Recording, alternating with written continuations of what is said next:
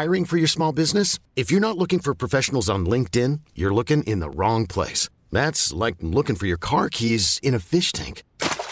LinkedIn helps you hire professionals you can't find anywhere else, even those who aren't actively searching for a new job but might be open to the perfect role. In a given month, over seventy percent of LinkedIn users don't even visit other leading job sites. So start looking in the right place. With LinkedIn, you can hire professionals like a professional. Post your free job on linkedin.com slash achieve today. Bonjour, vous écoutez En Série, un podcast de la rédaction de Vanity Fair consacré à toutes les séries. Je suis Joseph Gosne et je suis aujourd'hui avec Margot Krell, Nourine Rajah et Philippe Azouri. Dans cet épisode, nous allons vous parler de trois séries qui ont marqué notre année et certainement la vôtre, The Crown, Mandalorian et Euphoria. Et on va commencer avec la série que tout le monde a apparemment regardée, une série Netflix, The Crown, moi qui l'ai vue épisodiquement, qui en a beaucoup entendu parler, surtout de cette dernière saison. Je me demandais, Nourine, qu'est-ce qui nous donne encore envie de regarder The Crown ? Donc déjà, The Crown, pour recontextualiser, donc c'est une série qui a été lancée en deux mille seize et qui raconte en quatre saisons les coulisses du pouvoir, du point de vue de la reine. Euh, tout simplement, je pense que c'est un sujet qui intéresse toujours parce que on a déjà des figures hyper tragiques. On a aussi cette, euh, ce voyeurisme un peu de vouloir savoir ce qui se passe derrière ces prisons dorées, en fait.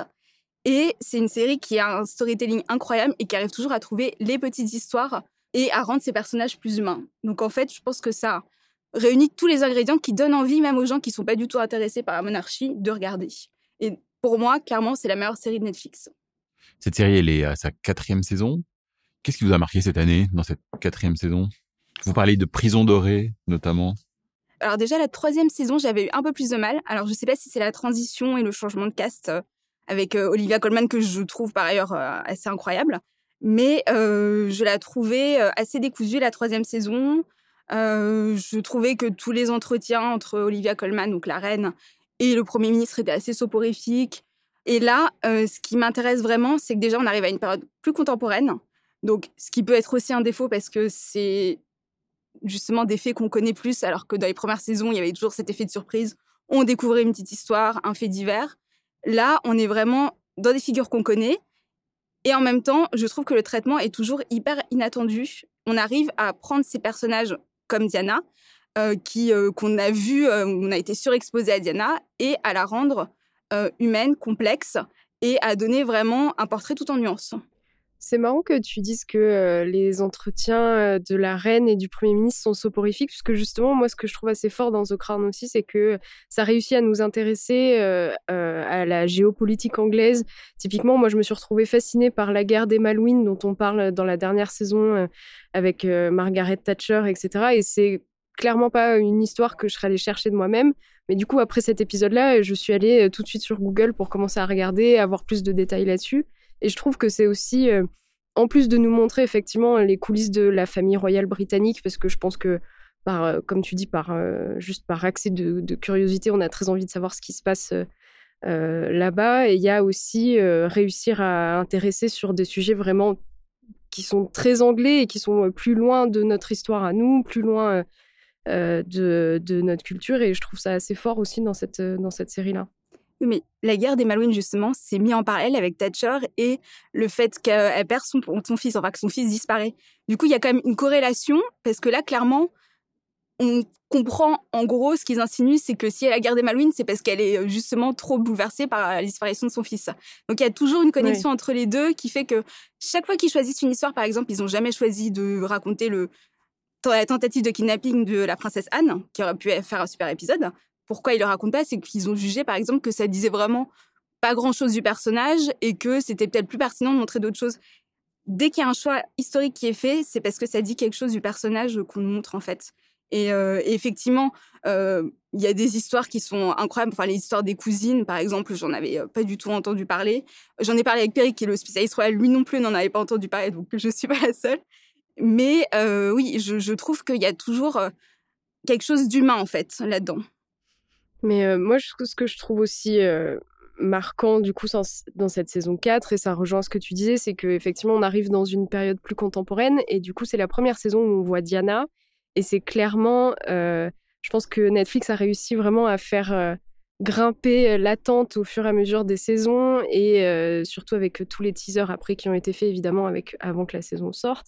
Et on l'a bien vu dans les traitements, euh, le traitement de la série qu'il y a eu dans les médias où en fait il y a eu énormément de sujets consacrés à Diana et c'est là qu'on se rend compte qu'on a beau être effectivement euh, exposé à elle en permanence parce que c'est une icône de beauté, euh, de mode, de euh, euh, caritative, et cetera. Euh, on, on a toujours envie de la voir, on a toujours envie de voir ses looks, on a toujours envie de savoir ce qu'elle pouvait vivre. Enfin, c'est, je trouve que c'est assez fou cette fascination qu'il y a pour elle, alors que même en n'étant pas spécialement fan de royauté, on connaît, on sait que son mariage a été malheureux et qu'elle est morte tragiquement. Et c'est fou qu'on, que Netflix réussisse vraiment à jouer là-dessus et à pousser l'attente au maximum sur ce sujet-là. Justement, à propos de, de Diana, je me pose toujours cette question, je... J'ai l'âge pour me souvenir de la fascination qu'elle exerçait sur mes parents au moment de son, de son mariage. Une fascination vraiment de, de tabloïd à l'époque, hein, au début des, des années quatre-vingts. Et, et de l'avoir vue comme ça évoluer, et puis, et puis évidemment jusqu'à, jusqu'à sa mort. Mais je me demandais, qu'est-ce qu'elle peut encore représenter aujourd'hui ? Qu'est-ce qu'elle, qu'est-ce qu'elle représente pour, pour, finalement, pour des générations qui n'ont pas connu son, son histoire et qui n'ont pas vu en direct ? Ouais, je pense que finalement, on peut dire en fait que... Elle, elle peut être icône féministe dans le sens où euh, euh, elle a finalement réussi à euh, euh, se libérer d'un mariage et d'une, d'une famille qui ne l'aimait pas pour euh, devenir une femme épanouie qui faisait ce qu'elle veut, euh, qui s'habillait comme elle le voulait, qui choisissait les causes qu'elle voulait. Et je pense que ça, c'est un, c'est un peu intergénérationnel dans le sens où euh, c'est, c'est, ça inspire tout le monde qu'on... qu'on qu'on ait suivi son mariage à l'époque ou qu'on la découvre maintenant en deux mille vingt, il y a un truc vraiment de... Euh, elle a réussi, euh, elle a réussi à s'en sortir, si on peut dire ça comme ça. Et donc, euh, c'est, je pense que c'est assez inspirant pour pas mal de gens. C'est, c'est le glamour et je trouve aussi la normalité. C'est-à-dire que, bon, à chaque fois dans la fiction, on a un peu ce cheval de Troie qui arrive et qui nous fait découvrir un univers. Et là, clairement, elle fonctionne comme ça. C'est-à-dire que c'est la personne normale dans cette série où, euh, et dans cette famille, en fait, où tout le monde a été élevé pour être euh, dans le rang. Et, euh, et je trouve qu'il y a quelque chose, un, une espèce d'identification qui, euh, qui s'effectue, justement. Et, euh, et comme tu le disais, euh, elle arrive à s'en émanciper. Et dans la série, c'est aussi une figure tragique, puisque à chaque fois qu'on la voit, on sait aussi ce qui va se passer par la suite. Euh, et on est toujours dans la déconstruction du conte de fées euh, de, qu'on nous vend, en fait. Elle joue comme, une, comme un intrus. Oui, oui, oui, clairement. En fait, y a, dans chaque saison, il y a un peu cette figure d'intrus comme euh, le prince Philippe euh, qui, euh, qui marie la couronne. Il y, y a cette idée de marier la couronne et d'être dans le devoir. Euh, et là, ce qui est intéressant, c'est que c'est une rebelle. C'est-à-dire qu'on ne sait pas trop si elle est rebelle ou si elle est immature. En fait, c'est pour ça que le portrait est assez nuancé. Parce que quand elle se marie, en fait, elle connaît à peine euh, Charles. Euh, elle a vingt ans, euh, elle ne connaît rien de la vie. Et donc, en fait... Elle a tous ses rêves, tous ses fantasmes, et elle est confrontée à la réalité, en fait. Et c'est ça que la série nous raconte et qui est hyper intéressant. C'est, euh, c'est à la fois euh, comment euh, euh, le conte de fées euh, se brise, en fait, devant nos yeux euh, au fil des épisodes, quoi. Et quel est le rôle de, de Charles ? Quelle est la vision de Charles dans la, dans la, dans la série ? C'est un peu le mauvais rôle. Oui, alors c'est assez marrant parce que euh, dans la saison trois, à la fin de la saison trois, le prince Charles était un peu devenu le, le petit ami d'Internet. Tout le monde était fan de lui. Il faut dire que euh, Josh O'Connor, qui l'interprète, le joue très bien. Et qu'en plus de ça, après, dans la vie euh, hors The Crown, il est devenu égérie pour l'O E V, pour plein d'autres marques. Donc, il a commencé à avoir cette aura-là aussi. Et en fait, euh, euh, il y avait énormément de gens euh, sur les réseaux sociaux qui étaient fans de lui en disant « Ah, euh, euh, je vois le prince Charles d'une façon différente. » En fait, lui aussi, il a vraiment souffert de cette famille. Lui aussi, il voulait une vie normale. En plus, il est plutôt mignon, euh, finalement. Et si le prince Charles n'était pas si méchant que ça. Et en fait, on arrive à la saison quatre où euh, euh, il y a tout ce triangle amoureux avec euh, Diana et Camilla et où, en fait, euh, il euh, l'enfile de nouveau ce costume de méchant euh, qu'on lui attribue euh, en temps normal et où, en fait, il est... Euh, odieux avec Diana, mais parce qu'il est malheureux aussi, et que du coup, si lui est malheureux, il a décidé de rendre tout le monde malheureux. Et donc, il y a euh, maintenant une double réaction où on a à la fois de la peine pour lui, et après, il y a toujours des passages où il est, il est tellement méchant qu'on se dit « Ah non, vraiment, finalement, le prince Charles, c'est pas possible. Genre, je, je veux plus en entendre parler. » Donc, c'est... Il est assez ambivalent, et je pense que euh, sur la saison prochaine euh, aussi, ça devrait, euh, ça devrait continuer dans ce sens-là, où en fait... Euh, C'est général à The Crown, on se rend bien compte qu'ils sont tous extrêmement malheureux. Et en même temps, et ça ne peut pas justifier les comportements qu'ils ont les uns envers les autres ou envers, euh, envers des gens qui ne font pas partie de la couronne. Donc, euh, je pense que c'est ça aussi qui est assez bien joué, c'est qu'on euh, passe très vite euh, d'une émotion à une autre en se disant « Ah, la, la reine est super, et puis elle est, vraiment, elle est vraiment pas possible, elle est super réac, et puis après, elle a des, elle a des réactions euh, très modernes. Le prince Philippe aussi a des espèces de... de coups de génie où il est, euh, il est euh, très empathique d'un coup, alors que ça fait euh, trois saisons qu'on le voit en arrière-plan en se disant euh, vraiment euh, quel potiche. Donc, euh, c'est assez, euh, Mais c'est, surtout, assez ambivalent. À, à vous écouter, j'ai l'impression qu'ils sont extrêmement ambigus ou ambivalents. C'est peut-être ça, en fait, qui fait que c'est, cette série fascine à ce point-là. Il y a des figures qui sont très, très reconnues, identifiées, historiques, enfin, voilà, qui appartiennent à, à l'imaginaire commun, quelle que soit la génération, qui d'un coup sont éclairés régulièrement. Enfin, on joue avec le, le, les bons et les mauvais côtés. Ce que l'on donne, on le reprend. Et ça, ça, ça, ça crée, j'imagine, une densité incroyable en, en termes de, d'écriture, en termes de récit. Et pour le spectateur, c'est un plaisir inouï.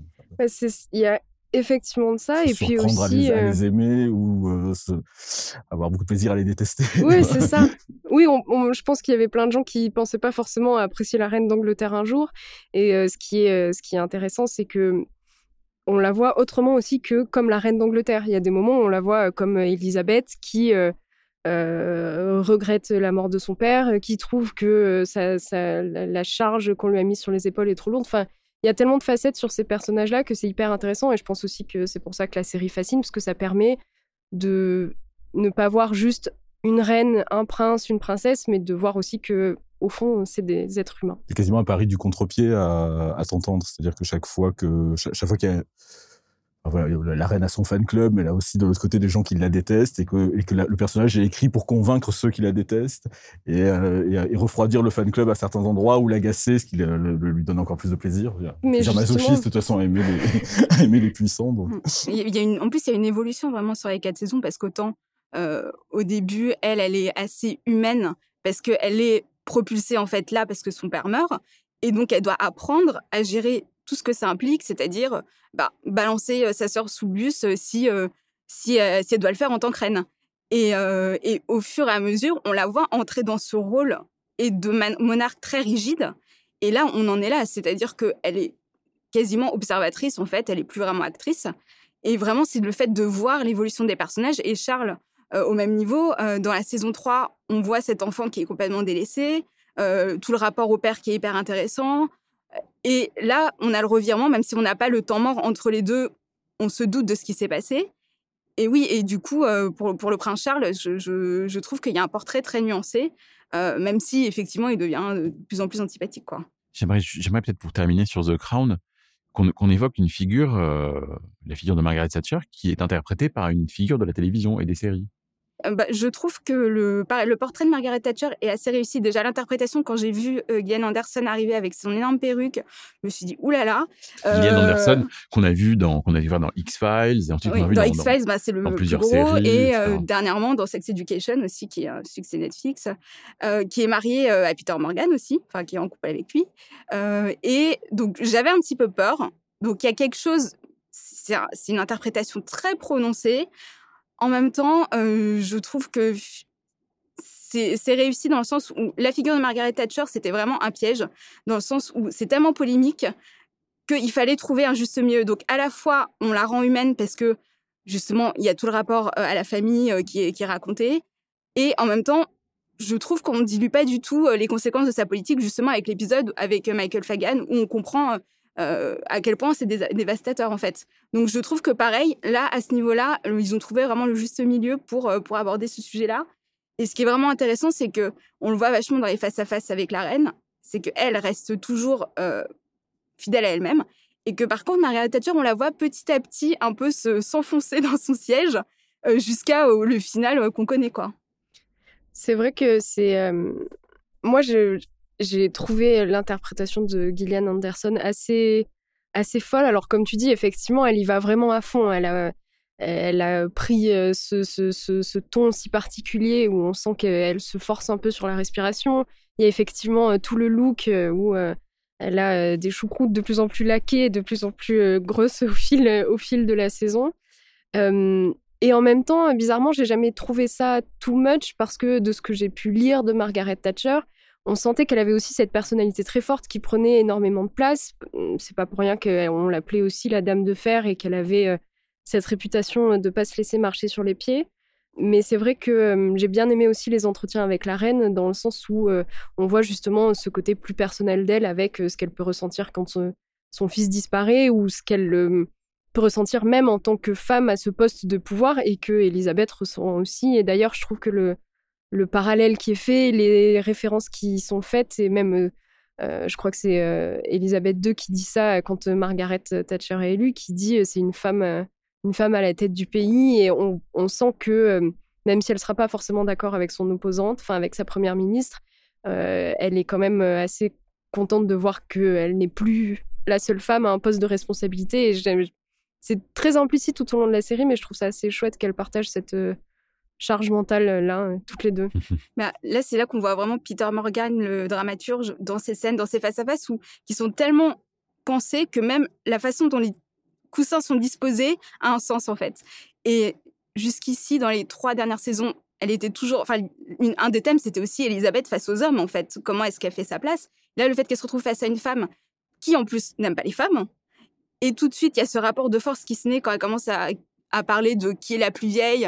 Euh, on, là, c'est vrai, il y a vraiment une dynamique qui est intéressante et qui est nouvelle, en fait, en plus. Et c'est une dynamique dont on n'a jamais vraiment entendu parler autour de ces deux figures-là. Mmh. En tout cas, qui n'a jamais mmh. été représenté comme ça. C'est pour ça que je ne comprends pas quand on critique The Crown, parce que ce n'est pas fidèle à la réalité. C'est une, un exercice de fiction. Pour moi, justement, on est là pour remplir les blancs et pour essayer de comprendre ce qui s'est passé. Et je, j'estime que personne ne regarde The Crown en se disant « je vais avoir... » C'est pas secret d'histoire, quoi. Enfin, je ne comprends pas ce débat, personnellement. C'est, ça me dépasse. Mais c'est marrant parce que pour, euh, pour euh, le, le, le, le... Je crois que c'est le ministère de la Culture euh, britannique, justement, pour lui, c'est quasiment un secret d'histoire, puisque il y a tout ce débat actuellement euh, du... du...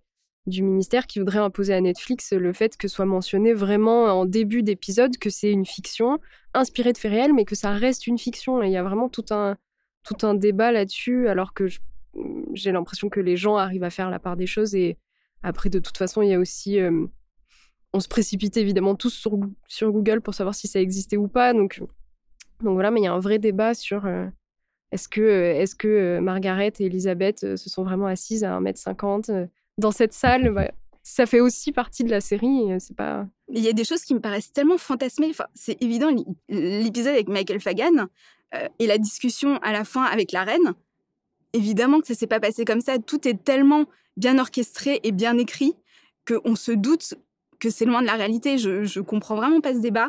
Et, euh, et par ailleurs, pour moi, c'est pas ce qu'on recherche dans la série, quoi. Une façon, une façon euh, très très contemporaine, donc, de d'écrire ou de réécrire l'histoire. Pour quand la prochaine saison ? C'est euh, le, le, le, la grande rumeur du moment. Normalement, puisqu'il y a un changement de casting euh, entre deux euh, séries Netflix, entre deux saisons, pardon, Netflix prend deux ans. Donc normalement, la prochaine saison ne devrait pas arriver avant deux mille vingt-deux. Sauf que Netflix a déjà commencé à teaser la série sur les réseaux sociaux en mettant des photos de la dernière saison en date et en disant prochainement, ce qui veut tout et rien dire, on est bien d'accord, mais ce qui suffit à exciter la fanbase de The Crown. Donc peut-être en fin d'année prochaine. Ça veut dire qu'à cause du, du, enfin, du changement, de, grâce au changement de casting, ils auraient tourné en parallèle. Euh, de, c'est fort possible qu'ils, qu'ils aient tourné effectivement. Euh, Euh, de puisque, équipes, enfin, puisqu'on oui. connaît, le, on connaît le casting déjà. Bah, euh... Sauf le Prince Charles, puisqu'on dit Dominic West, mais c'est encore des rumeurs. Je crois que ça n'a pas été confirmé encore. Ouais, c'est vrai qu'il reste, il reste peut-être quelques rumeurs, mais... Euh... Mais en tout cas, en général, enfin, la dernière fois, ils ont tourné les deux saisons d'un coup. Donc, euh, si c'est cet été, on peut espérer... Enfin, ça me paraît quand même un peu court, euh, fin d'année prochaine. Hein. En tout cas, Netflix arrive à, à, à nous faire... Comment dire, à faire la série autour de la série, la série de l'attente autour de, autour, autour de la série. C'est je, une saga, là. C'est vrai mais... que la, la, la saga est tout aussi euh, forte. Je vois, je vois bien euh, dans, les, dans les rumeurs et dans les, dans, dans les attentes que lorsqu'on est face, euh, face à la série qui se regarde finalement euh, en, très très vite, enfin en, en un week-end. Mais en même temps, ils ont raison parce que c'est quand même leur plus gros succès. Euh, et, et la preuve, là, ils ont commencé à vouloir miser un peu plus sur les séries britanniques parce qu'ils voient qu'entre The Crown et The Sex Education, bah, Ils auraient, enfin, c'était une évidence parce qu'il y a vraiment un talent chez les Britanniques pour les séries. Mais là, il y a vraiment quelque chose à creuser, je pense, de ce côté-là, quoi. Passons à notre, notre, notre autre sujet, c'est The Mandalorian, un spin-off de, de la saga Star Wars. Là, au, au moment où nous parlons, euh, nous découvrons la deuxième saison. Et euh, Margot, raconte-nous un peu euh, comment, euh, comment est-ce que toi tu regardes Mandalorian.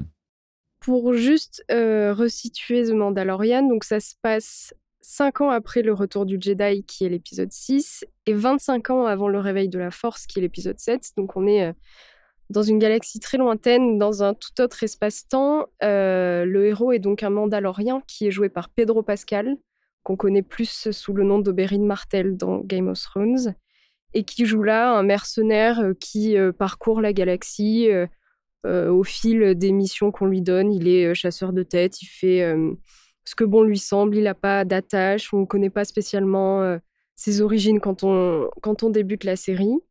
Euh, c'est une série qui est en prise de vue réelle et qui est réalisée par, euh, qui est dirigée par Jon Favreau, sachant qu'après il y a plusieurs réalisateurs qui se succèdent au fur et à mesure de la saison. On a eu euh, Robert Rodriguez, Taika Waititi, il y a eu Bryce Dallas Howard qui est une actrice aussi.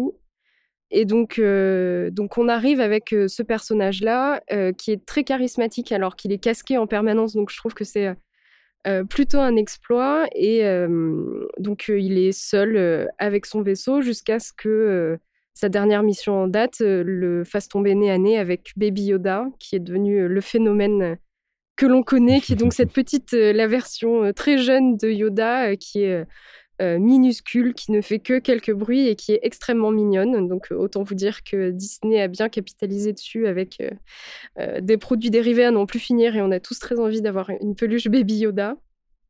Et, euh, donc et Baby, la... Yoda, le Baby Yoda a été baptisé Baby Yoda par Internet, puisque ce n'est oui. pas son, ce n'est pas oui, son vrai qu'on, nom. Oui, parce qu'on ne connaît pas son nom. Euh, y a jusqu'à, encore, jusqu'à la, euh... jusqu'à, jusqu'au cinquième ou sixième épisode de la, de la deuxième ouais. saison. Il y a encore pas mal, euh, pas mal de, de, de mystères autour de ça. Et, euh, et c'est d'ailleurs, je trouve, à la fois la force et la faiblesse de la série, euh, dans le sens où euh, moi, j'ai été, je suis une grande fan de Star Wars et j'ai été ravie Euh, que The Mandalorian arrive, euh, surtout que je suis extrêmement déçue par la dernière trilogie Star Wars qui, euh, pour moi, est euh, le, le, le coup de trop euh, à cette saga fantastique, de la trahison ultime. Donc, euh, voir, euh, voir arriver The Mandalorian, j'étais ravie. Euh, je trouve que visuellement, c'est superbe et c'est vraiment euh, euh, tout ce qui me manquait quand je, quand je regardais les derniers Star Wars en date.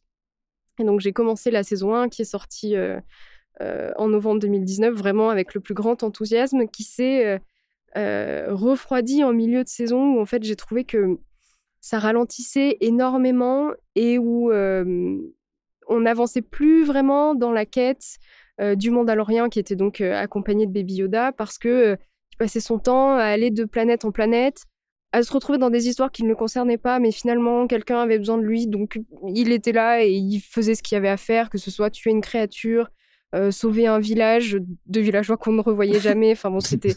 Et donc j'ai eu une espèce de, de moment assez mou comme ça. Et pour être totalement honnête, en fait, euh, je me suis même arrêtée à l'avant-dernier épisode de la saison un. Donc j'ai jamais regardé le dernier jusqu'à il y a peu de temps, où je me suis dit c'est complètement absurde. Je me fais spoiler en long, en large et en travers parce que la saison deux a repris et que tout le monde en parle sur Twitter et que et apparemment il se passe énormément de choses. Je peux pas rester sur cet échec. Donc je suis repartie.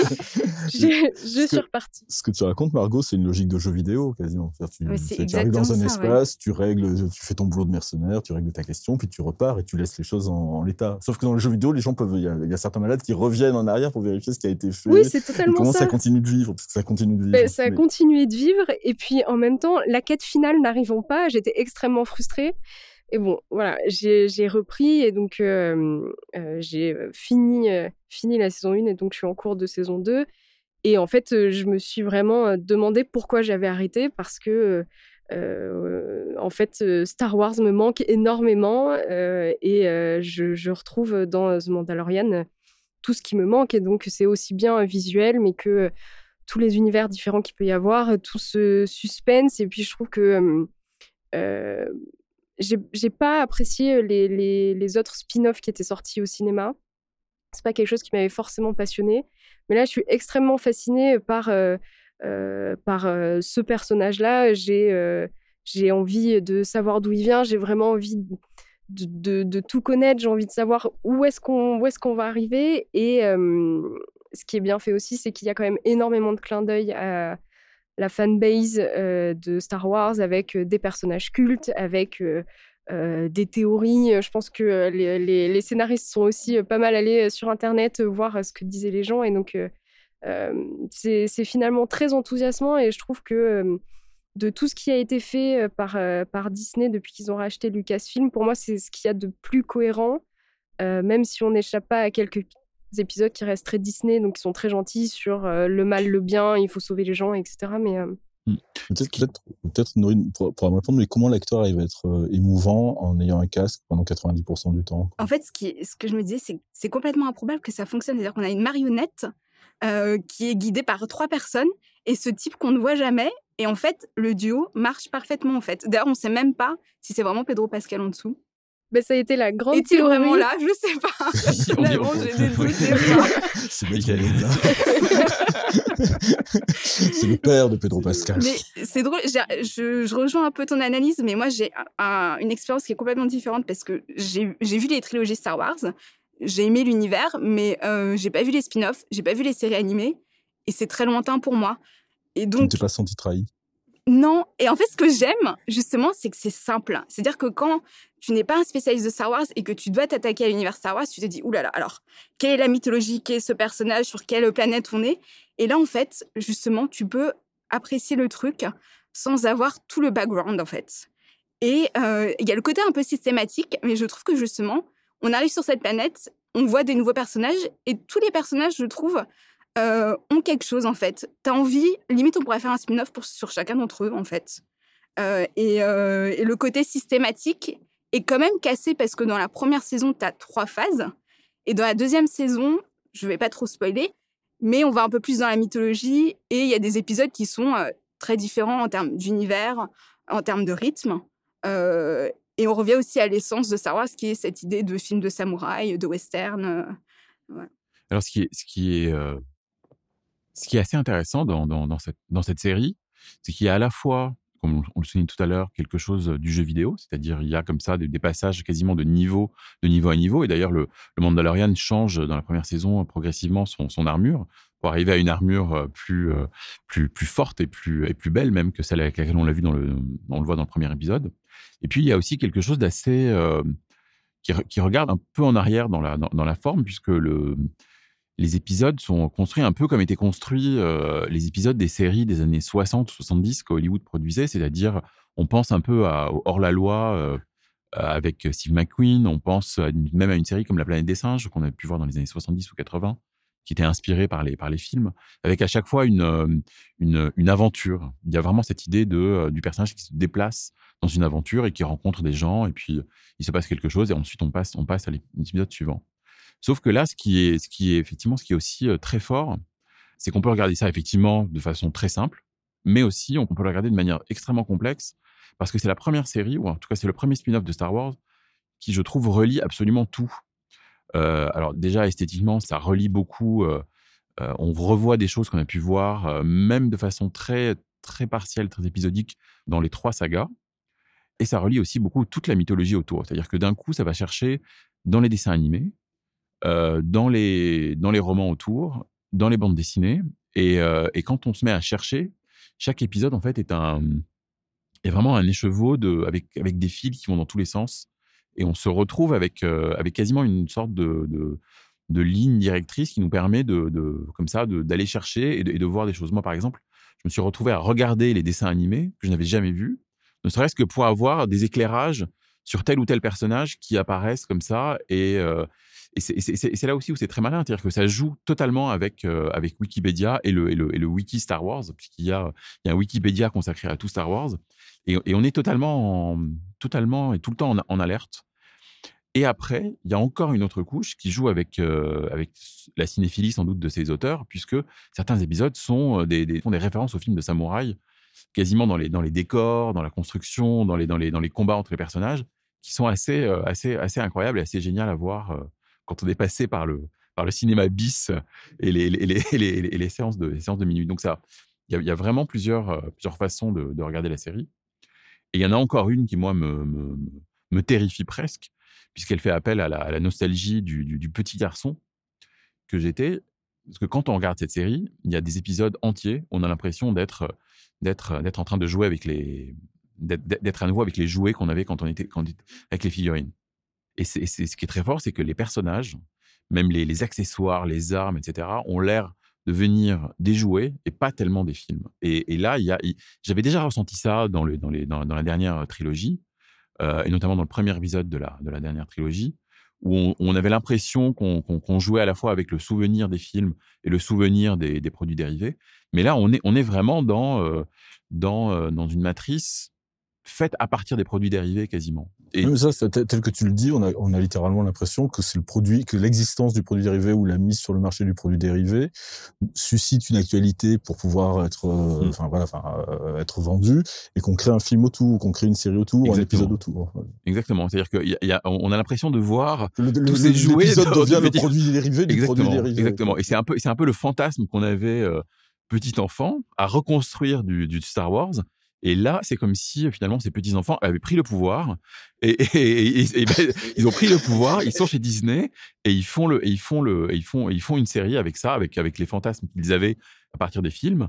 Et ce qui est, ce qui est assez incroyable, c'est que quand on regarde les, euh, tous les, tous les, euh, les, les making-of que, que Disney met, euh, met, met, met aussi à, à disposition, on comprend qu'en fait, euh, tous les gens qui sont là sont tous des, euh, des spécialistes, Des, des nerds absolus de, la, de, de, de Star Wars, et ils passent leur temps à, à, à, à, à tout vérifier, à être totalement en prise avec, avec cet univers qu'ils connaissent par cœur. Et on est vraiment dans le, dans le, dans le, dans le, comment dire, dans, dans le règne de cette culture, euh, cette culture geek, mais qui en même temps arrive à produire quelque chose de, qui, qui se regarde sans sans connaître totalement la, la, tous les, tous les, tous les, toutes les arcanes et tous les, tous les méandres de la série. Mais c'est, c'est peut-être ça le point nodal, parce qu'enfin, on, on parlait tout à l'heure de trahison, enfin, le sentiment de trahison dans la trilogie Star Wars, il est très, très ancien. Enfin, je pense que dès quatre-vingt-trois, absolument, absolument. le troisième dès épisode le de la première, même dès le retour du Jedi, oui. dès soixante-dix-neuf, les gens, on est trahis.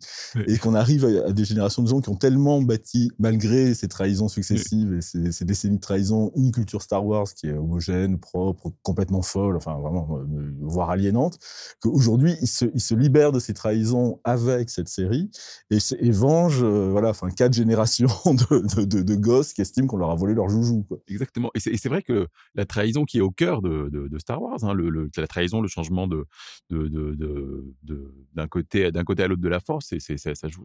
C'est aussi quelque chose qui, nous, qui, a, qui a bâti le spectateur de Star Wars, c'est-à-dire de se sentir en permanence trahi, comme tu le disais. On est tout le temps trahi. Chaque nouvelle trilogie, effectivement, moi, du coup, j'ai commencé euh, le, le premier Star Wars que j'ai vu, euh, c'est La Menace Fantôme, qui est donc une trahison euh, pour euh, les fans de la trilogie d'avant. Moi, je ne l'ai même pas vu, pour te dire. Moi, moi, moi, je suis descendu du train en quatre-vingt-trois, j'avais onze ans, j'ai dit ça suffit. Enfin, voilà, j'ai jamais voulu, j'ai jamais voulu poursuivre, c'est, c'est très marrant. Et alors que j'ai une fascination pour les, les deux premiers. Ouais. Même, même George Lucas nous a trahis en, ref, en remettant des effets et des personnages qui, voilà, en retravaillant en permanence. Mais, mais, c'est, mais, c'est, mais c'est, c'est sans doute ça aussi qui, fait, qui, a fait, euh, qui a fait avancer Star Wars. Oui, ça fait partie de la mythologie Star Wars. On s'est aussi senti trahi quand il a vendu à Disney. On s'est dit, ça y est, c'est fini. Et puis, euh, et puis, et puis ça reprend. Retrouve, Même lui, il ouais. va chez Disney. Euh, lui, il va, il, va, il, va, il, va, il va sur le plateau et il tient Baby Yoda, euh, c'est ça. Baby Yoda dans ses bras. Et d'un coup, tout le monde se dit, ah, mais qu'est-ce que, que se passe-t-il? C'est finalement, ouais, ouais. Euh, finalement ouais, ouais. la série qui va tous nous réconcilier. Euh... Peut-être qu'on passera l'éponge sur ouais, les trahisons. Ou peut-être que la troisième saison sera, ou sera la trahison. Exactement. Ce qui est intéressant, c'est que jusqu'ici, il n'y avait pas vraiment d'enjeu énorme.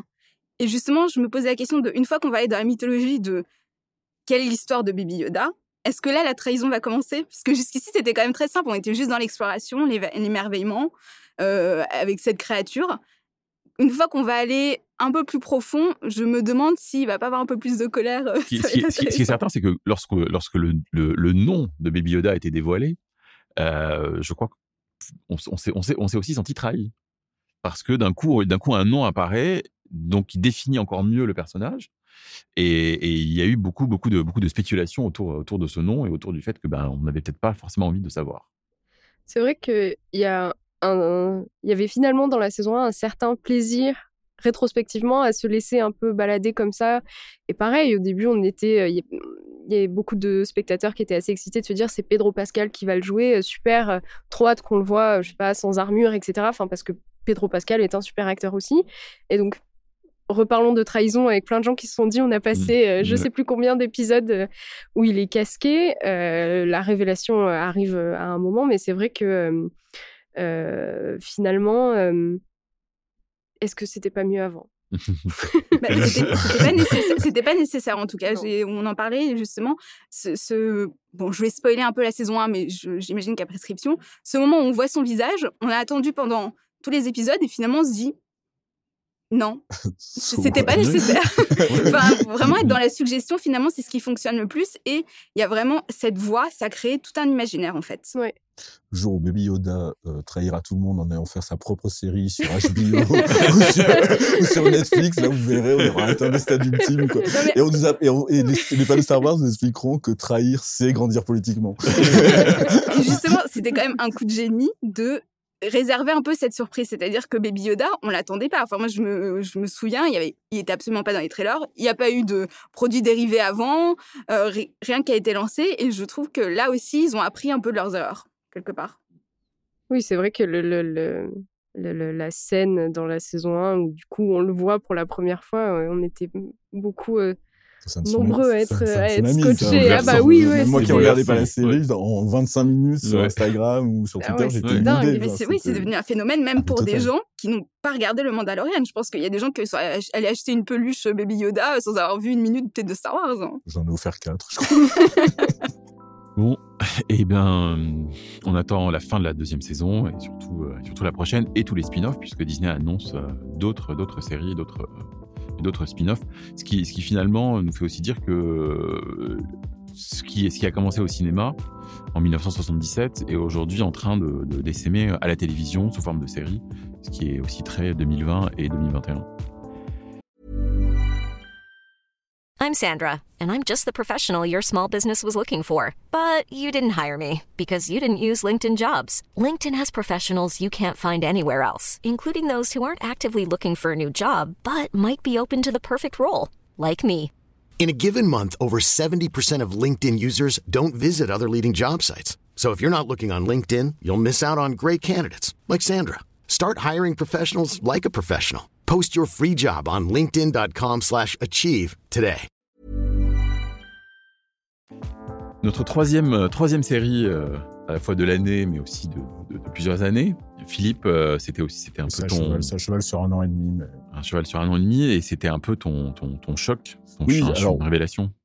Et c'est Euphoria. On, on l'aura compris dans la conversation, je, je, je suis pas, euh, je suis pas un grand fan de séries, alors pas du tout, parce que, enfin, on pourrait croire parce que je suis cinéphile et qu'il y a ce côté, je sens trahi, de, de, enfin, je, je suis très très conscient, enfin, je, je prends pas du tout de haut la série, je suis très très conscient que c'est là que ça se passe aujourd'hui, et chaque fois que j'en vois, je suis, enfin, je suis toujours quand même régulièrement épaté. Je suis juste, j'ai un tempérament, euh, enfin, ceux qui travaillent avec moi le savent, plutôt impatient, on va dire, gentiment. Et c'est vrai que j'ai jamais la patience des, enfin, les, les saisons m'effraient, je, je, je, je descends assez vite, enfin, j'en regarde souvent trois ou quatre épisodes.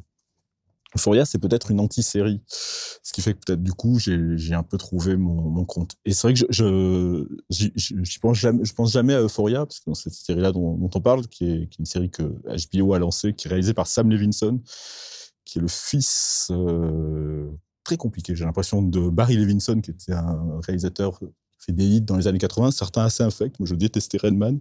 Ah oui, oui. J'aimais, oui. j'aimais bien Good Morning Vietnam, qui était un sous-mâche, voilà, enfin, et qui est bon, bah, bon, voilà, un faiseur de, de Hollywood, et on s'attendait pas du tout à ce que voilà, Sam Levinson, qui lui-même avait fait des séries, mais avant était passé par euh, un cinéma un peu Sundance, arrive à ça, c'est-à-dire à quelque chose qui, de mon point de vue, moi, me, en termes de représentation de la jeunesse, euh, euh, pose une, un, une stèle ou un galet, ce qu'on, ce qu'on veut. Comme il en arrive rarement, enfin, je veux dire, les années quatre-vingts, il y a eu, et c'était pas un film, c'était pas, euh, c'était pas un disque, c'est la littérature qui a créé tout à coup une, une représentation de la jeunesse où on avait l'impression de ne plus rien comprendre, c'était euh, moins que zéro, Less Than Zero de, de Bret Easton Ellis. Tous ceux qui ont, enfin voilà, aujourd'hui, euh, qui frisent, et pas que capillairement parlant, avec la, la cinquantaine ou la quarantaine bien, amo- bien, am- bien amochée déjà, ont eu, un cho- ont eu ce choc-là, vraiment fin quatre-vingt-quinze, lorsqu'on a vu Kids de Larry Clark, avec le scénario d'Harmony Korine et, et Chloé Sevigny, enfin ils avaient, eux, ils avaient vingt et un ans, ils avaient complètement nourri le film, Larry Clark avait importé ce, ce qui était déjà lui un univers qu'il avait exploré à la fin des années soixante par la photographie, et on, et on était effrayés. Je me souviens d'un texte magnifique dans les Cahiers du cinéma d'un, d'un critique qui est mort, hélas, du, du sida un peu plus tard, qui s'appelle Yanis Castellanos. Et, le, et le, le titre était, lui-même disait tout, et c'était un titre emprunté à Kids de Larry Clark. Et c'était « Qu'est-ce qui s'est passé ?» Qu'est-ce qui s'est passé, c'est, c'est aussi ce qu'on a là quand on regarde Euphoria. C'est-à-dire qu'entre la fin de, le milieu des années quatre-vingt-dix, Kids, qui a vraiment posé enfin, en termes de, voilà, de, d'ados, qui faisait du skate, que ensuite enfin, Gus Van Sant a, a plus ou moins recyclé dans ses propres films, qui, euh, qui, qui chopait le sida avant de, de connaître l'amour, enfin, qui chopait la mort avant de connaître l'amour, et qui vivaient vraiment mais comme des sauvages, enfin qui, qui foutaient la trouille, même à nous qui avions leur âge, on, les re, on se regardait et on se disait mais on est aussi violent que ça, et sans doute on l'était, qui étaient totalement défoncés, enfin qui allaient vraiment très très loin dans, dans tout ce qu'il fallait pas faire.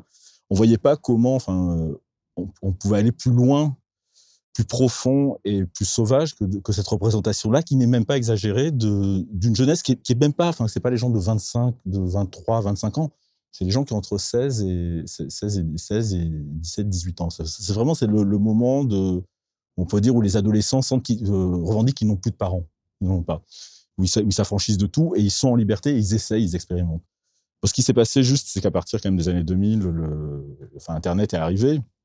Et puis il a fini par arriver dans nos téléphones et notre, notre vie est devenue rikiki. Notre vie, elle tient aujourd'hui dans le, elle tient essentiellement pour quatre-vingts pour cent dans, dans un écran de téléphone ou dans un écran d'ordinateur. Et que cette jeunesse-là, elle a poussé dans une représentation d'elle-même qui est celle des réseaux sociaux. Et il faut tenir cette représentation-là. C'est-à-dire que les personnages d'Euphoria, ben voilà, ils ont, ils ont, un, ils ont quinze ans et ils doivent d- déjà être à la hauteur du mensonge qu'ils ont eux-mêmes fabriqué. À partir de quoi, enfin, leur vie est un, est un enfer aussi. Et aussi, ils ont ce truc, c'est qu'ils sont ados, donc ils ont, euh, ils continuent de vivre dans ce, ce qu'est l'espace des adolescents. L'école, on imagine un sport, leur chambre, euh, qui est encore une chambre d'enfant, c'est ça qui est, qui est, qui est désolant, et des rites. Enfin, dans, enfin, aux États-Unis, ces rites sont, sont encore mieux marqués que, qu'en France. Il y a le bal de fin d'année. Enfin, il y a, il y a tout un tas de, de, de messes organisées par, par la société pour qu'un un ado rentre progressivement, pied par pied, dans le monde adulte. Sauf que ces, ces messes sont encore là, ces grands bals sont encore là, et les personnages d'Euphoria, à commencer par, par Rue, qui est jouée par Zendaya, qui est sans doute enfin, l'actrice qui, moi, me sidère le plus. Enfin, je peux passer des heures à regarder ce visage qui ne me lâche rien, en plus, qui ne lâche aucune information. C'est le visage le plus obtus qui soit, et on est complètement happé par elle. Donc, ces personnages de Rue, de Jules, qui est sa, sa copine, qui est une jeune fille trans. Tous les autres personnages, parce qu'il y en a, il y en a huit ou neuf, chacun mérite son épisode tellement, tellement ils sont puissants. Ces personnages-là, donc, ont seize ans, dix-sept ans, c'est à peu près flou, c'est jamais réellement marqué. Ils font évidemment ces rites de passage à l'âge adulte et ils le font avec, même pas un désespoir, mais avec une ironie totale. Euphoria, le titre, il est ironique lui-même. Pourquoi ? Parce qu'en fait, ce que, ce que ces rites sont censés leur apprendre, ils le savent déjà. Ils l'ont su beaucoup trop tôt, ils l'ont su par Internet. Et la connexion, par exemple, qui est la plus effrayante dans la, dans la série, c'est la connexion avec les adultes. Des, des contacts avec des adultes, ils en ont déjà eu. Et ils en ont eu pour euh, deux heures d'un plan cul tarifé dans un motel sordide ou pour euh, des plans domination euh, en, en chat, en, en vidéo. Et on se dit que, voilà, que ces, ces gosses ne, ne sont déjà plus des gosses. Et pourtant, ce sont quand même des gosses. C'est-à-dire que quand l'amour leur tombe dessus, bah, c'est, un, c'est un truc qui ne se monnaie pas. Il faut faire avec, ils l'apprennent, qu'ils ne, ils n'avancent qu'à la recherche d'expériences, et ces expériences, c'est, c'est des moments d'émotion, c'est des montées d'émotion. C'est même des bulles d'émotion qui explosent. Et c'est, il faudrait être une série étrange, parce qu'elle a aujourd'hui neuf épisodes, elle en aura dix à la fin du mois de janvier, huit épisodes de la première saison, deux épisodes un peu spéciaux, parce que la série a été interrompue, le tournage par le, par le Covid, la Covid. Et ce sont des, chaque épisode raconte très peu, enfin, ces épisodes pourraient se voir de façon euh, séparée, enfin, on n'est même pas obligé, voilà. C'est une série qu'on peut même pas binge-watcher parce que, enfin, moi, moi, à la fin du premier épisode, je le trouve tellement euh, les cinquante minutes du premier épisode où il, il, il y a un peu plus longtemps. Le, le pilote, il doit durer une heure cinq. Je suis tellement mais lessivé émotionnellement parlant que je peux pas enchaîner. Moi, je sais pas, j'ai des gens autour de moi qui ont, qui ont tout regardé en deux, en deux jours, mais, mais de quoi vous êtes fait enfin. Ouais, mais j'ai été obligée de binge-watcher pour écrire dessus, et effectivement, ça m'a mais complètement déprimée. Ouais, de quoi j'ai... vous êtes fait. Moi, je, je, je, j'en disais, il y a l'épisode déprimée. cinq, j'ai mis, j'ai mis, j'ai mis dix jours. L'épisode un, j'ai mis trois semaines. Le huit, qui finissait la saison, que j'ai, j'ai essayé de revoir tout aussi pour faire un, un fil continu avec le, la, le, le nouveau qui arrivait. Je peux pas enchaîner direct. Enfin, je, je, j'en suis, j'en suis pas capable. Là, je suis content qu'il y a, il y a un mois, euh, entre la mi, la mi-décembre et la, la fin janvier, il y a un mois et demi globalement, parce que tant que tout le monde le voit, il y a un mois d'écart. Il, il le faut, cet écart-là, parce que ça va trop loin, parce que la, la, le régime général de cette série, c'est l'overdose. Et ça commence, il enfin, faut se souvenir, la, la première séquence du, du, du premier épisode de la saison un, Rue revient, euh, donc, euh, elle sort d'une, d'une cure de désintoxication, enfin, on le comprend. Elle va voir un pote qui est un dealer, qui est son, qui est son seul ami, quand même, dans, dans, dans, dans la série, ça fait rêver. Son seul protecteur, c'est son dealer. Et, euh, et ils partent ensemble à une fête, et dans la fête, elle commence à raconter à son dealer et à deux ou trois personnes qui sont à côté, qui sont complètement effondrées, ils ont quinze ans, ils sont, ils sont déchirés. Elle commence à raconter ce que c'est une O D, ce que c'est une overdose. Le, le sentiment d'étouffement, le, le, le, les émotions qui remontent trop vite. Et tout, toute la série est écrite comme ça. D'ailleurs, c'est étrange parce que Sam Levinson, je, quand je disais le fils compliqué, c'est, son, son père faisait un cinéma psychologique et lui a décidé de faire une série qui est anti-psychologique. Mais aussi, la, la figure du junkie dans ses films ou dans ses séries, elle est permanente. Ou l'isolé, ou quelqu'un qui... Donc, je pense que c'est quelqu'un qui a... qui projette un peu, comme Larry Clark avec, euh, avec Harmony Korine, il projette pas mal, de, sans doute, de ce qu'il a vécu. Et c'est ce qui fait l'intelligence de la série, parce que si elle était... Euh, si cette série voulait choquer, parce que beaucoup de gens... Enfin, c'est, c'est, c'est, c'est, pas, c'est pas une série qui est un tube, comme The Crown. C'est une série qui fait beaucoup parler d'elle. Par exemple, sur Twitter, je crois que la première saison, en termes de, d'occurrence, c'était, c'était gigantesque, alors que c'est pas une série qui est finalement si regardée que ça. Elle est très regardée, elle, elle, elle, mais elle a un impact sur, sur les gens parce que évidemment on s'étonne de euh, d'exhibitions, non même pas de sexe, mais autant de pénis, c'est ce qu'on ne voit pas dans les. Mmh, on voit souvent les, des filles nues dans les dans les séries, on en voit de plus en plus. Là c'était, on, voilà, on voit des bites, on voit des queues, ce qui est pas la drogue. Euh, on a l'impression ils sont pas du tout, c'est ça, enfin c'est des gamins qui sont pas du tout incultes. Ils ont même une culture étrange parce qu'ils citent euh, L'Ange de la Vengeance, par exemple, de, d'Abel Ferrara, qui est le premier film d'Abel Ferrara des années quatre-vingts. Ils ne sont même pas incultes. Enfin, ils, ont, ils ont la culture de leurs auteurs. Hein. Ils citent euh, Roméo et Juliette dans le texte, sans même mentionner que c'est Roméo et Juliette dans une, une scène géniale où Jules est dans la piscine, avec, complètement trempée, et qu'elle dessine à Rue. Et ils se font un serment et on comprend que c'est ça qui, qui les tient. C'est qu'ils se font des serments à eux-mêmes quand ils ont quinze ans, seize ans. Il faut tenir à ces serments-là. Donc, ils ont, ils, on ne les voit jamais lire, on ne les voit jamais d'ailleurs étudier réellement. La seule chose qu'ils connaissent par cœur, c'est la, c'est la, la, la posologie et de, de, de, de, de tous les médicaments qu'on, le, qu'on, qu'on trouve ou qu'ils arrivent à se procurer par un dealer ou qu'on trouve parce que de toute façon, ils sont tous déjà à quinze ans passés par l'H P, par euh, la pédopsychiatrie. Ils sont complètement junkies. La, la, la psychiatrie eux-mêmes les a rendus junkies dès l'âge de, de onze ou douze ans pour pouvoir, soi-disant, les protéger et a fait d'eux des êtres déjà chimiques. Donc, on a quand même voilà, des, des, états de, des, des états de gamins qui font peur. On se demande qu'est-ce qui s'est passé. Et en même temps, c'est, c'est, ce qui est incroyable, c'est que, oui, le titre est ironique, Euphoria, il y a, enfin voilà, il y a quelque chose dans, le, dans leur force, où on se dit, c'est, c'est très dur pour eux. Moi, je vois des gens autour de moi qui ont vingt-trois ans, qui re, les regardent déjà comme des mutants, en se demandant comment ils tiennent. Quand ils ont vingt-trois ans, je pense qu'en fait, les gens qui avaient vingt-cinq ans, qui, nous, qui regardaient Kids, se disaient déjà la même chose, comment ces gosses tenaient, m'ont tenaient. Je, enfin, je me sens synchrone avec, avec Kids parce que c'est des questions d'âge et de génération, mais je pense qu'en fait, le, le, les, ce que dit aussi la série, c'est cet univers-là, il n'est plus pour vous. Tout se passe dans les chiottes, dans la chambre, dans le téléphone portable, dans des lieux clos, semi-clos, enfin, où il y a des secrets qu'on met en scène pour qu'ils soient vus par tout le monde ou par ceux qu'on a choisis. C'est un peu comme un compte Instagram qu'on aurait fermé uniquement pour, pour ses abonnés. Et c'est dur. Il y a ceux qui vont tomber. Et puis, il y a ceux qui vont survivre. Et ceux qui vont survivre, ils seront très forts parce qu'ils se seront fait confiance. Quoi. Et enfin, finalement, il faut faire confiance à des gosses quand ils vont eux-mêmes vers la destruction. Donc, c'est, c'est, c'est, une, drôle de, c'est une drôle de série. C'est, c'est même plus une série. Enfin, c'est, c'est, c'est d'une darkness euh, incroyable. Par rapport au le, le, le dernier épisode en date, celui oui. qui est sorti euh, là... Euh, bah, il y a quinze jours. Il y a quinze jours, en décembre, début décembre, fin novembre, début décembre... Euh, c'est, c'est, c'est... La forme en est très étonnante puisqu'il s'agit, ce, ce, ce n'est quasiment qu'une discussion avec justement, ce, avec justement ces, ces, en, de façon sous-jacente ces thématiques de, de, de promesses tenues, de euh, tu me dis, de, tu te fous de ma gueule ou pas. Ouais, alors c'est, c'est un épisode qui est incroyablement piégé. Enfin, c'est, c'est, c'est, plus on y pense. C'est un épisode qui a, qui a déjà lui-même beaucoup divisé. Donc aujourd'hui, c'est presque plus spoilé tellement ça a circulé. Mmh. Parce qu'on ne le savait pas quand euh, rien n'avait, n'avait été divulgué. L'épisode lui-même devait arriver le lundi. Nous, on avait voulu faire un papier le vendredi soir, histoire de, de préparer un peu les gens. Et puis, à, à peine mis le, le papier en ligne sur le site de Vanity Fair, que le, que le, on apprenait que la série était déjà dispo. C'est-à-dire, d'un coup, il venait de, il venait mmh. de lâcher quatre jours avant pour prendre tout le monde à rebours. Il y a pas, rien à spoiler, on, on ouvre, on voit ça et on comprend donc ouais, une scène de début, une conversation, on retrouve euh, un personnage qu'on a déjà vu, qui est une sorte de grand frère, qui est un ancien euh, addict euh, au, au crack et qui, euh, qui, qui, est toujours, qui est un personnage un peu sermonneur, mais, mais, mais plutôt mmh. sympa, enfin, avec les, les, les bons côtés et les mauvais côtés du, du grand frère. Il s'adresse à Rue et c'est un conte de Noël, c'est la veille de Noël, enfin c'est le vingt-quatre décembre, ce soir le vingt-quatre décembre, ils sont dans un dîner un peu tous les deux, ils n'ont pas rendez-vous pour le vingt-quatre décembre pour le passer ensemble, ils se retrouvent avant d'aller rejoindre chacun enfin, l'endroit où on les attend ou peut-être on ne les attend plus. Et il lui parle, il lui parle de la vie, il lui, il lui, il lui raconte la life un peu, comme disent, mm. comme, comme disent les kids.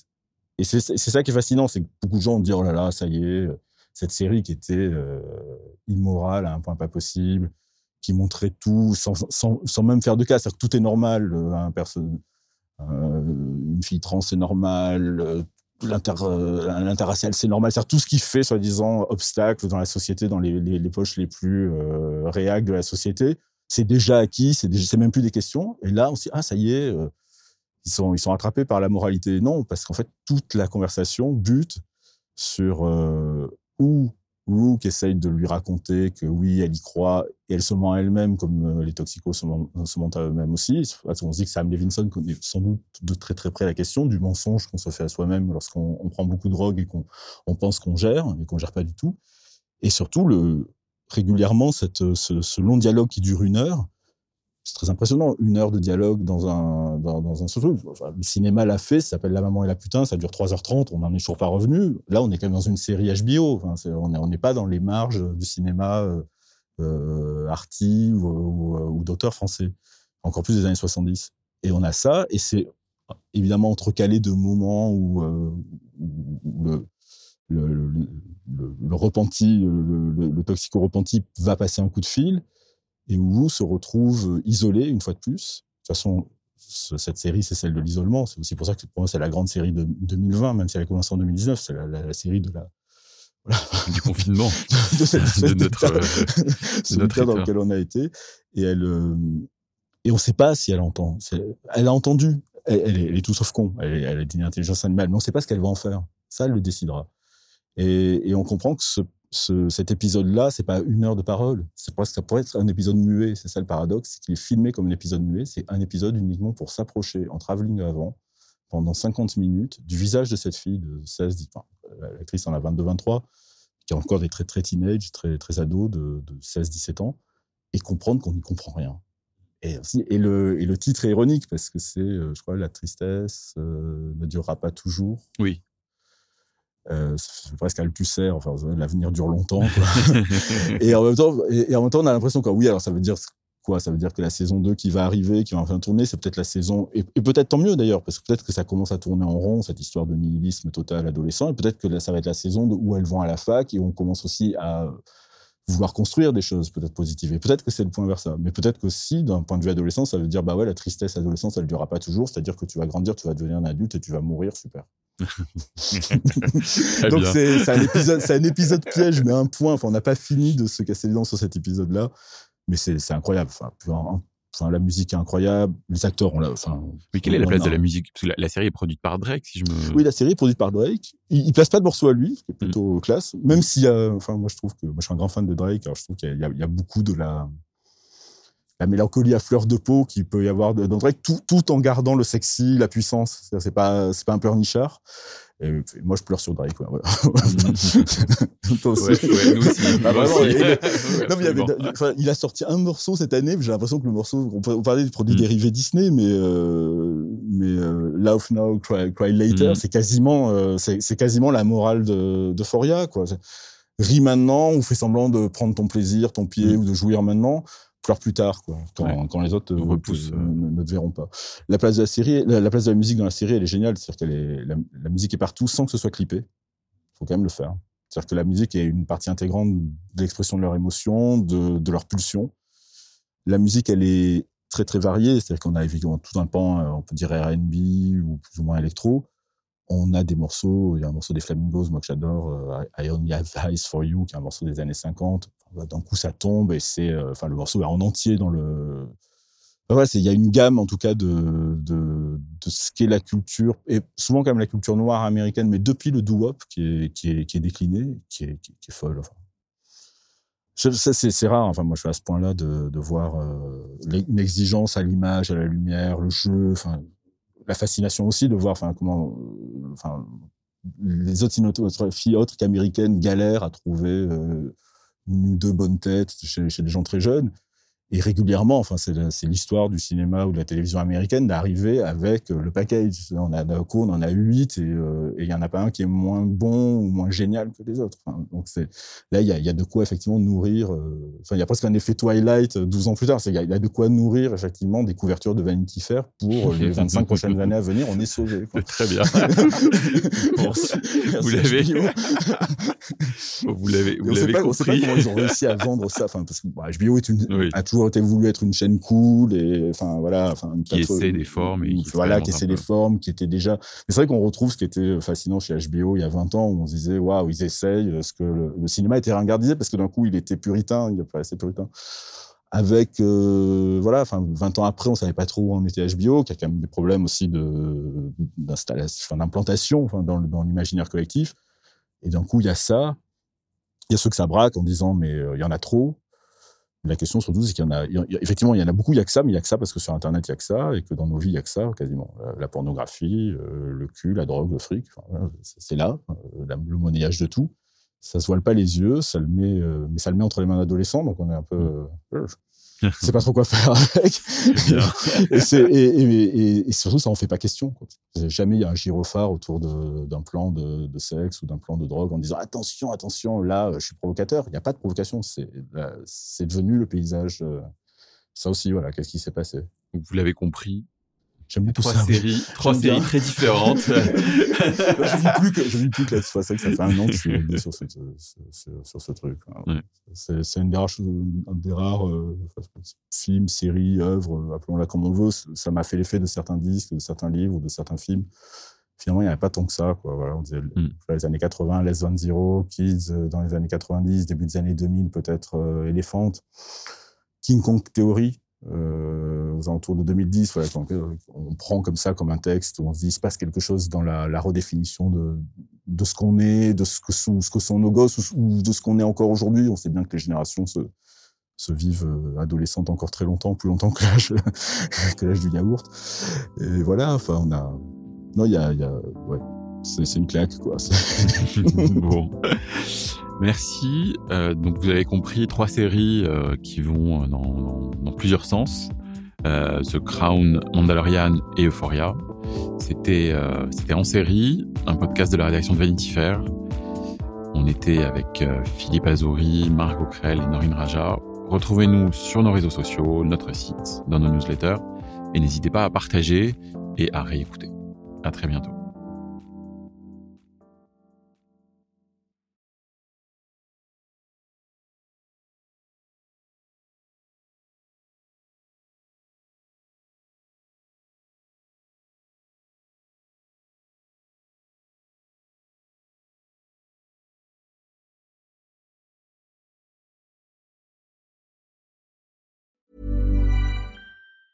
Hi, I'm Daniel, founder of Pretty Litter. Did you know cats tend to hide symptoms of sickness and pain? I learned this the hard way after losing my cat, Gingy. So I created Pretty Litter, a health monitoring litter that helps detect early signs of illness by changing colors, saving you money and potentially your cat's life. Pretty Litter is veterinarian developed, and it's the easiest way to keep tabs on your fur baby's health right at home. Go to pretty litter dot com and use code ACAST for twenty percent off your first order and a free cat toy. Terms and conditions apply. See site for details.